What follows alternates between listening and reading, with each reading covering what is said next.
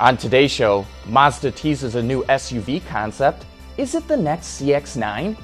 V8 engines are making somewhat of a comeback, and US exports to China are booming. All that and more coming right up on Autoline Daily.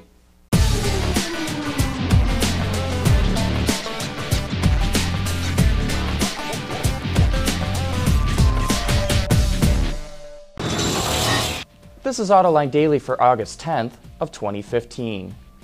Everyone in the US auto industry is worried about imported cars from China flooding into the American market in the next couple of years. But did you know that American exports of cars to China are booming? They shot up 50% in 2013 and another 31% in 2014. Many of those exports include BMWs and Mercedes Benzes made in the USA. In fact, the Mercedes R Class is only sold in China, even though it's exclusively manufactured in the US, now under contract with AM General, the same company that used to assemble Hummer H2s for General Motors.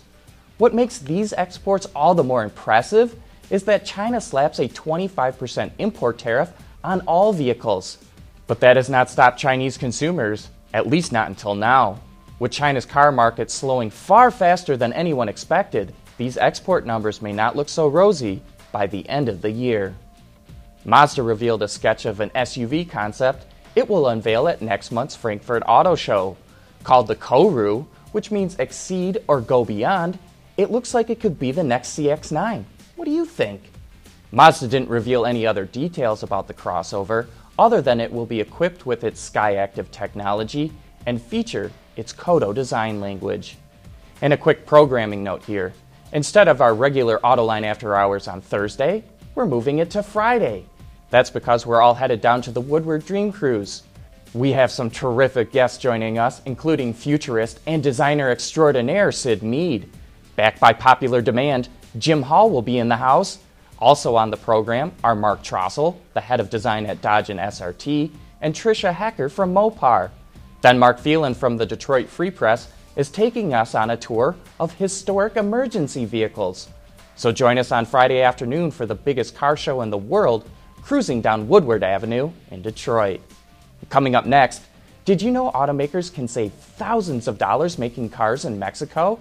And it has nothing to do with cheap labor.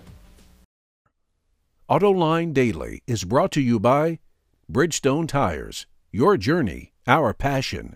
Dow Automotive Systems, breakthrough technologies for lightweight vehicles. Hyundai, learn more at Hyundai.com. And by Pure Michigan, leading the automotive world in intelligent connected vehicles. We run on brain power. It seems like every time you turn around, another car company is building a new assembly plant in Mexico. Here's why Mexico has free trade agreements with 45 countries, more than any other country in the world. If you manufacture cars in Mexico, free trade can save you a boatload of money.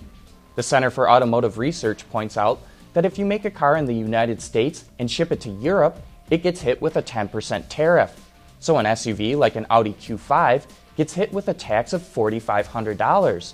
But if you make that very same vehicle in Mexico, thanks to its free trade agreement with the European Union, there is no import tariff. So an automaker saves $4,500 per vehicle. And that's why vehicle production in Mexico is booming. It has more to do with avoiding tariffs than in getting cheap labor. You know, most people speculated the ramp up of our fuel economy standards would mark the beginning of the end of the V8 engine. But with cheap gasoline prices, sales of large pickups and SUVs are on the rise, and so are V8 engines. According to Ward's data, the installation rate of eight cylinder engines was up over 3% through the first half of this year compared to all of 2014. That's the highest level since 2011 and despite automakers shifting their focus to turbocharged gasoline and diesel engines in their truck applications. While the V8 may one day lose the fuel economy battle, it seems clear that Americans won't let it go down without a fight. Coming up next, we're going to be talking about the ultimate bucket list for every gearhead out there. Why Sonata? Let's see. It has a turbocharged engine, a panoramic sunroof 32 miles per gallon highway. Oh, I didn't. Did I mention the turbo? You, you don't want to forget the turbo. It has turbo, The Sonata from Hyundai. There are many ways to experience a classic car at an auction, a museum, a car show, or a concours. But which should you actually go and see for yourself?